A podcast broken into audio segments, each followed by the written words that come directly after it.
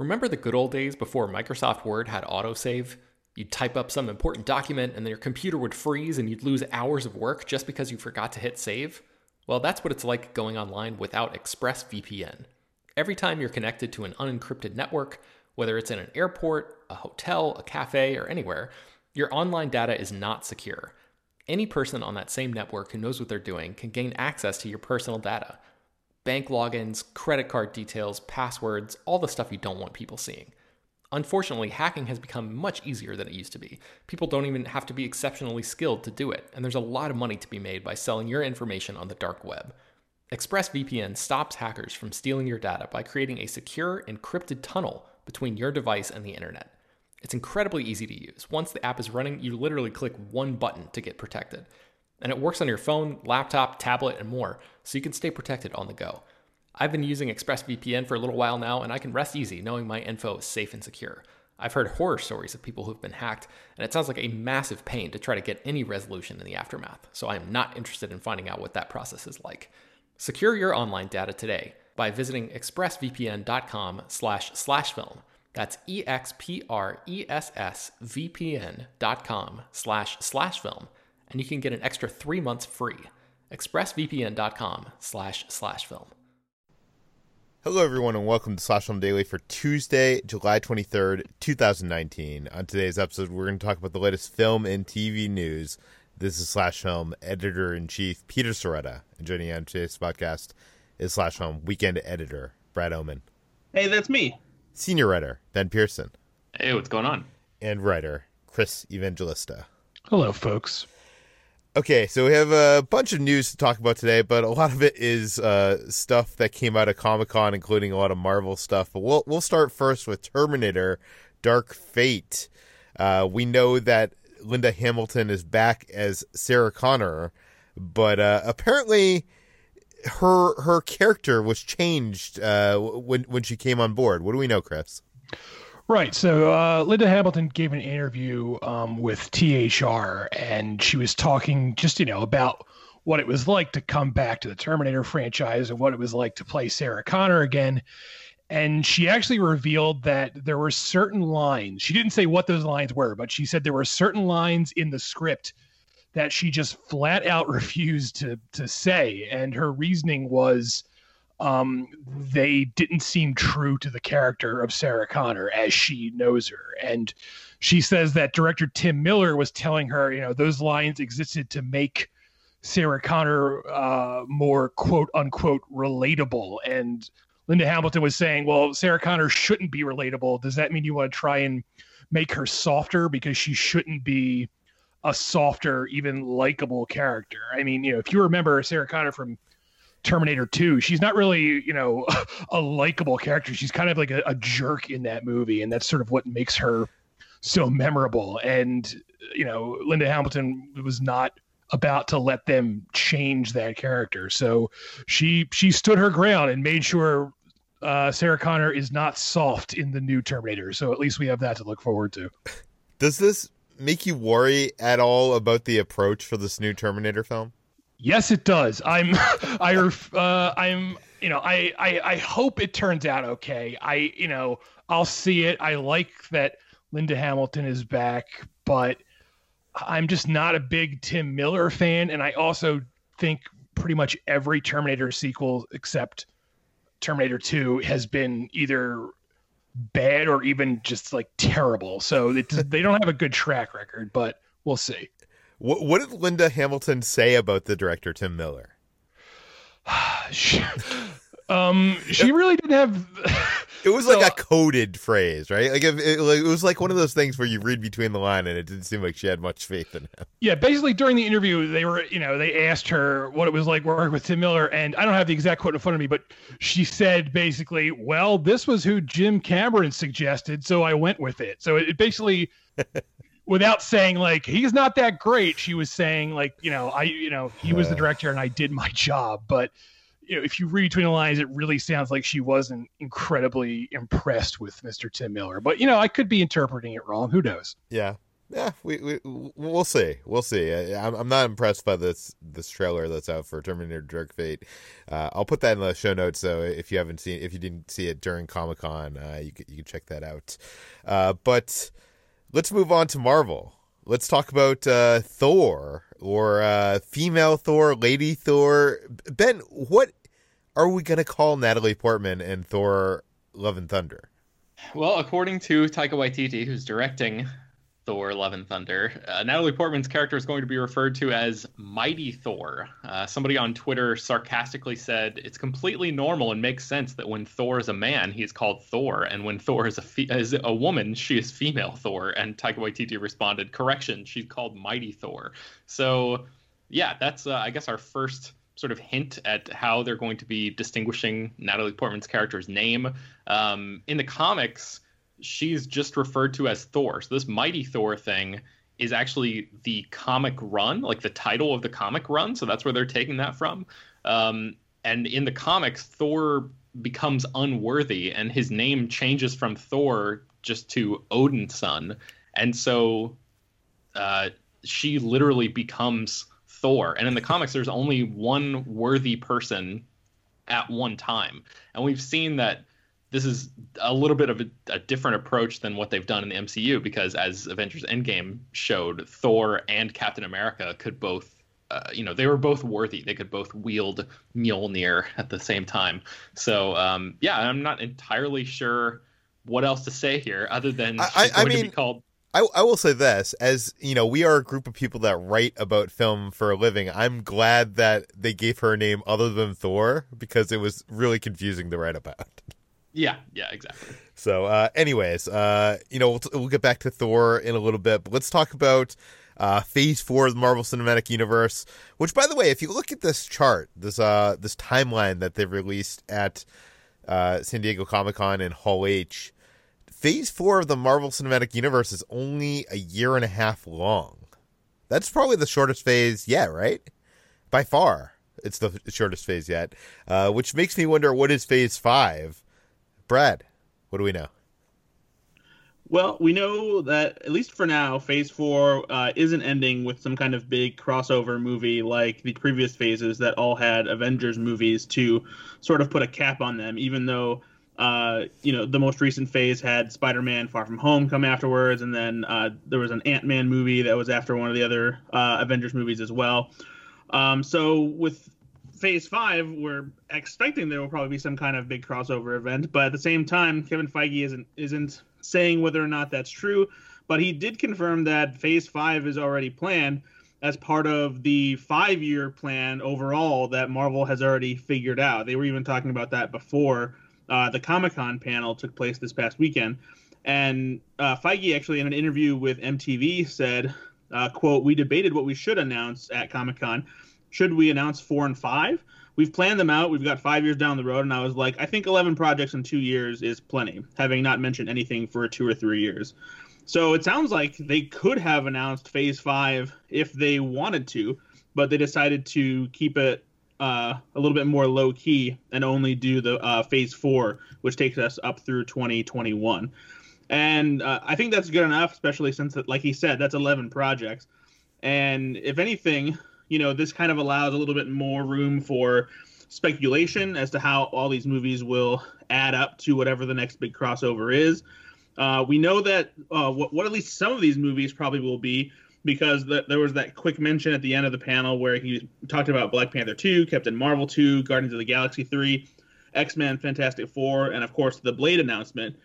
So there's a chance that, that all of those movies and more could be part of Phase 5, and that will lead up to a new Avengers movie uh, at the end of Phase Five. And when I say New Avengers, I literally mean the title New Avengers because that's a that's a comic run in Marvel Comics where there's an entirely different team from uh, from the original team that we know. But considering what Marvel is doing with some of these uh, original Avengers characters, there's a chance that we'll still see different versions of some of those characters because we have Sam Wilson, who's the new Captain America. As we just talked about, we have Natalie Portman, who's going to be a mighty Thor. And it seems like we might just be building up a new roster of Avengers that will take the place of some of the characters who are no longer part of the team. Yeah, I'm kind of wondering, you know, I know they've kind of hinted at that there's going to be a female Avengers team of some kind. I'm wondering if if that's going to be its own thing. Is that going to be the new Avengers? Is are they setting Natalie Portman's Mighty Thor up to be part of that that team up? I think that's certainly possible. And then to even expand that roster even more, uh, I would I would almost be willing to wager that the Black Widow movie that's coming up will open up the gate for Florence Pugh to become the new Black Widow, uh, which is um, something that happens in the comics as well. That after Natasha Romanoff is no longer Black Widow, there's another character that steps up to take on the mantle. So I, that that would make perfect sense to me if they're actually going to do a full-on uh, female team-up movie. I know some people listening to this are their, their, eyes are glazing over because we have we've been talking about Marvel so much lately. I, I apologize, but this happened after Comic Con and after you know a Marvel release date. You know when uh when Feige does all that press. But we, we have a little bit more to talk about. Um, let's talk about Guardians of the Galaxy Volume Three because this was something that w- wasn't mentioned in Hall H at the Marvel panel and I it, James Gunn said, "Oh, it, it is still coming. It's just he's working on Suicide Squad first. Uh, but how does this affect Thor: Love and Thunder? What do we know, Ben? Yeah, so somebody on Instagram asked James Gunn, "Is Thor: Love and Thunder before or after Guardians of the Galaxy 3?" And James Gunn responded, "Before." So, I mean, I guess you could look at that uh, assuming that he is answering like uh, chronologically in terms of like the actual movies like thor love and thunder is dated to come out in 2021 and guardians of the galaxy volume 3 does not have a release date yet it's going to be after that because it's part of presumably part of phase 5 but uh, we are choosing to to believe, and we actually reached out to James Gunn about this, and we haven't heard back. But we're choosing to believe that he's referring to the time period in which these movies are set. So Thor: Love and Thunder takes place before the events of Guardians of the Galaxy 3. So um, I don't know. There's some interesting uh, uh, implications there. I, I, sort of broke it down in an article at slashfilm.com, which you can link uh, and read in the show notes. Um, so if you want to read about the the specific possibilities of what that could mean for the character and and these different movies, you can do that there. But um, just, well, yeah, well, what what does it mean, Ben? Because well, first of all, let's acknowledge the other possibility. The other possibility is Thor: Love and Thunder takes place, you know, three years in the future, and then Guardians Volume Three will be a prequel to that. That seems confusing. like that doesn't um, seem like um, something they're going to do. Right? Yeah, I, I, I agree. I think that seems maybe a little bit unnecessarily confusing for Marvel because those characters are still alive. Uh, we talked about this off mic earlier, but the Black Widow movie takes place before um, you know Avengers Endgame and stuff like right after Captain America Civil War, but at least audiences in that case know that Black Widow died in Avengers Endgame, so they don't really have to wonder about why the events of the Black Widow movie are not coming at the end of her linear story, and if Thor and the Guardians are still alive at the end of uh, Love and Thunder, then yeah, for for Guardians of the Galaxy Volume Three to come after that but be set before it, it would require some explanation yeah and filling in the gaps that I'm not entirely sure that Marvel wants to do. So let's assume that Love and Thunder is actually set before Guardians of the Galaxy Volume 3. It just makes me wonder whether Taika Waititi, who's directing Love and Thunder, is going to basically pick up the story right after what we saw at the events of uh, Avengers Endgame with Thor teamed up with the Guardians, or if he's just going to skip a little bit forward in the timeline and make this like a Thor Mighty Thor story um, because you know no the Guardians I, I, I not... think you have to pick up with him with the Guardians. Like I I know we all assumed that Guardians Gal- Galaxy Volume 3 was going to be Thor with Guardians Galaxy, but maybe this film in the beginning of this film it explains why Thor isn't there and Guardians Galaxy Volume 3 will actually be a proper conclusion to that Guardian storyline after all. Yeah, I mean that's totally possible. The it, it's it would just be interesting if that happens because the Guardians have only appeared in Avengers movies that have not been directed by you know when you're when you're talking about movies that haven't been directed by James Gunn. So this would be the first sort of uh I guess regular hero solo film that they would show up in and James Gunn has such a specific voice for those characters and a specific take on them that it would be interesting for them to you know, certainly stick around for the entirety of that movie. And I think Brad suggested in our Slack earlier that maybe they just, you know, Thor and the Guardians are teamed up for like the first act of Love and Thunder before Thor eventually sort of moves on to become, you know, to take on the the responsibilities of dealing with whatever this actual film's story is going to be, which sounds plausible. But um, yeah, to me, it could it could really go either way here. Yeah, I mean, James Gunn did advise the Russo brothers with the Guardians and you know the Avengers films. So I right, mean, but that... it's also interesting to know too that that his Guardians three script was written before you know his it's been completed for a long time, and he didn't actually have anything to do with Thor meeting up with the Guardians like at the end of Endgame. So uh, you would think if those characters were together at the beginning of volume three, then that would have been a natural point for them to go in Endgame. But that's not the case. It seemed like they sort of like did their own thing in Endgame. So that that yeah. makes me almost believe that I am right that Thor: Love and Thunder is going to explain how they aren't together by the you know the start of volume three. But uh, I don't know. We'll have to see. Uh, speaking of volume threes, Kill Bill volume three is it something we'll ever get to see, Chris? No, um, I really don't think it's going to happen. Uh, Quentin Tarantino, you know, he's out there doing press for Once Upon a Time in Hollywood, and as is usually the case when he does press, people ask him about all his other movies, and uh, Kill Bill came up, and you know, he, has been talking on and off again about a potential Kill Bill almost since the you know the, the first two movies came out. You know, there's that scene where Uma Thurman and Vivica A. Fox get into a fight, and Uma Thurman kills Vivica A. Fox in front of her daughter. And she says, you know, if you're still angry about this in whatever years, come see me. And he's always said like that was sort of like a setup for some sort of future sequel where uh, Vivica A. Fox's daughter is is older now, and she goes after the bride, and and so on and so forth. So he's been talking off and on about that for a few years now. And um, uh, while appearing on a podcast, he actually revealed that he and Uma Thurman were just last week talking about uh, Kill Bill three. Um, at the same time, he says, you know, there's no real plans for it. There's not, you know, it's not a definite thing basically what he boils it down to is if he is ever going to make a sequel that would be the one he would make. But at the same time you know he's been talking about his retirement all year and you know maybe making his last movie a star trek movie. So i would not hold my breath about this happening but it's worth pointing out that he and uma thurman still talk about it from time to time. It seems ridiculous to me that he's saying that he probably has only one more film left in him and he's talking about Star Trek movies and Kill Bill Volume Three. Uh, what would I know? You're a huge Tarantino fan. What would you ra- uh, like rather see him do for his final film? Like either of those films or another original?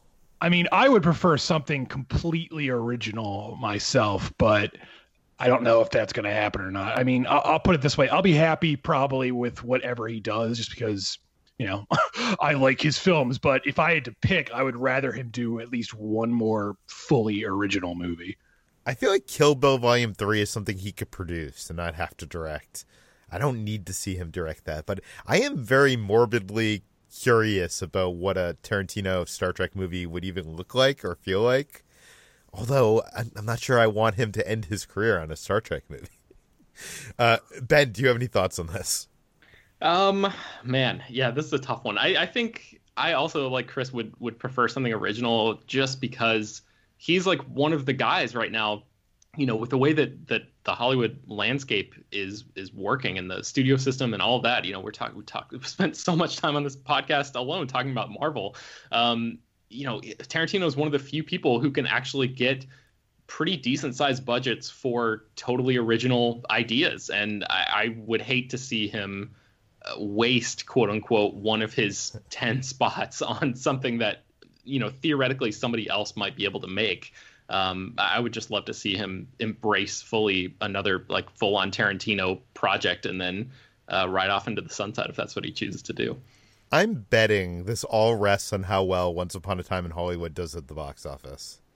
Because if it's another hateful eight i could totally see him doing a kill bill or star trek but if it's a huge success uh, like a more of a Inglourious Basterds like success, I could totally see him doing like one final original film.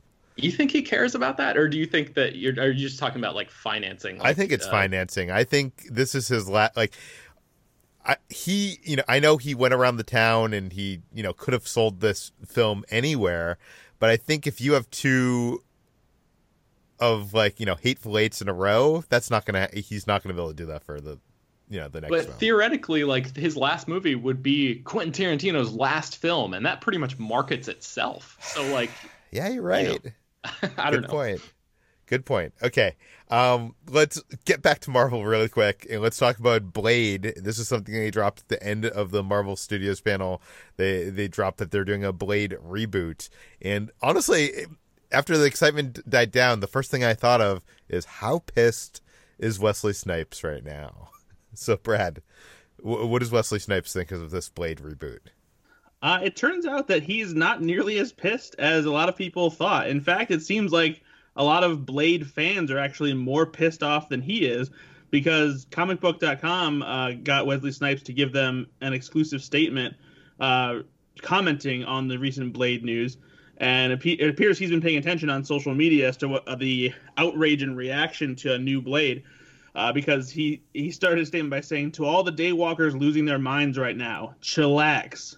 Although the news comes as a surprise, it's all good, such as the business of entertainment. Much peace to the MCU crew, always a fan. Honor and respect to the Grandmaster Stan, Stan Lee, obviously. Congratulations and salam to Mahershala Ali, a beautiful and talented artist whose expressions I look forward to experiencing for many years to come. Inshallah, we will someday work together. Most importantly, to my loyal fans, the incredible outpouring of love is overwhelming. I am grateful for the never ending support. So, not fret, not worry. It's not the end of the story. Welcome to the Daywalker Click. So, a pretty level headed response from uh, Wesley Snipes, all things considered. Yeah, I would expect something very different from Wesley Snipes. I mean, he's hasn't he been like petitioning Kevin Feige to to do another Blade film and stuff like that? Like, yeah, he's it, wanted to for for a while. So, and he and says it came. He says it became came as a surprise to him. He said that in that statement. So that doesn't lead me to believe that he's he's like signed to be part of this in some way. That's what I was going to ask. Yeah. Do you think he's so level headed because he secretly knew about it and has like a cameo role or something like that? Yeah, I mean, I, I, it's, I think it's still possible even if he says that because obviously it's something he wouldn't want to spoil, and the whole idea would be of having it be a surprise of him appearing in the movie somehow would be a cool thing. But yeah, I mean, it's the the outrage about from fans about a new Blade is kind of mystifying to me because sure, you can love Wesley Snipes as the original Blade, but still understand that this is how movies work. But there are people who are saying like he should still be Blade, and it's like, haven't you heard all the stories about how difficult it was to work with him on Blade Trinity? Like Pat Oswalt has told a bunch of stories of what it was like for, with Wesley Snipes on that movie. There was even a scene where he refused to open his eyes like he was supposed to, waking up on a morgue table, and they had to add computer generated eyes opening on his face in order to make the scene work. So, like, that's not something Marvel wants to work with, no matter how much Wesley Snipes would want to do that. And so, yes, Wesley Snipes, a great martial artist, a fantastic blade. Uh, but like, I'm sorry, like it's it's time to move on. but the person you described there, Brad, a person that seems so unreasonable, not wanting to even open their eyes in a take of a, you know, millions of dollars film production, does not seem like the person that would release this this statement. The, the, you know, I'm I think I'm on Ben's wavelength here that I think he's involved in some way, even though he says it came Maybe. as a surprise. Or maybe he's just trying to take the high road and just be be cool about it because he doesn't want to be that guy. Hmm. Chris, what do what do you think?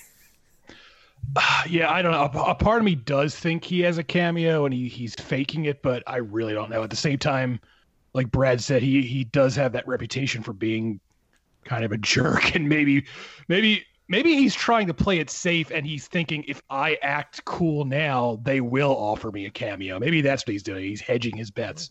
That's possible as go. well. Okay, so that brings us to the end of today's Slash Film Daily. You can find more of all of our work at slashfilm.com. You can find the stories we talked about on today's podcast linked in the show notes.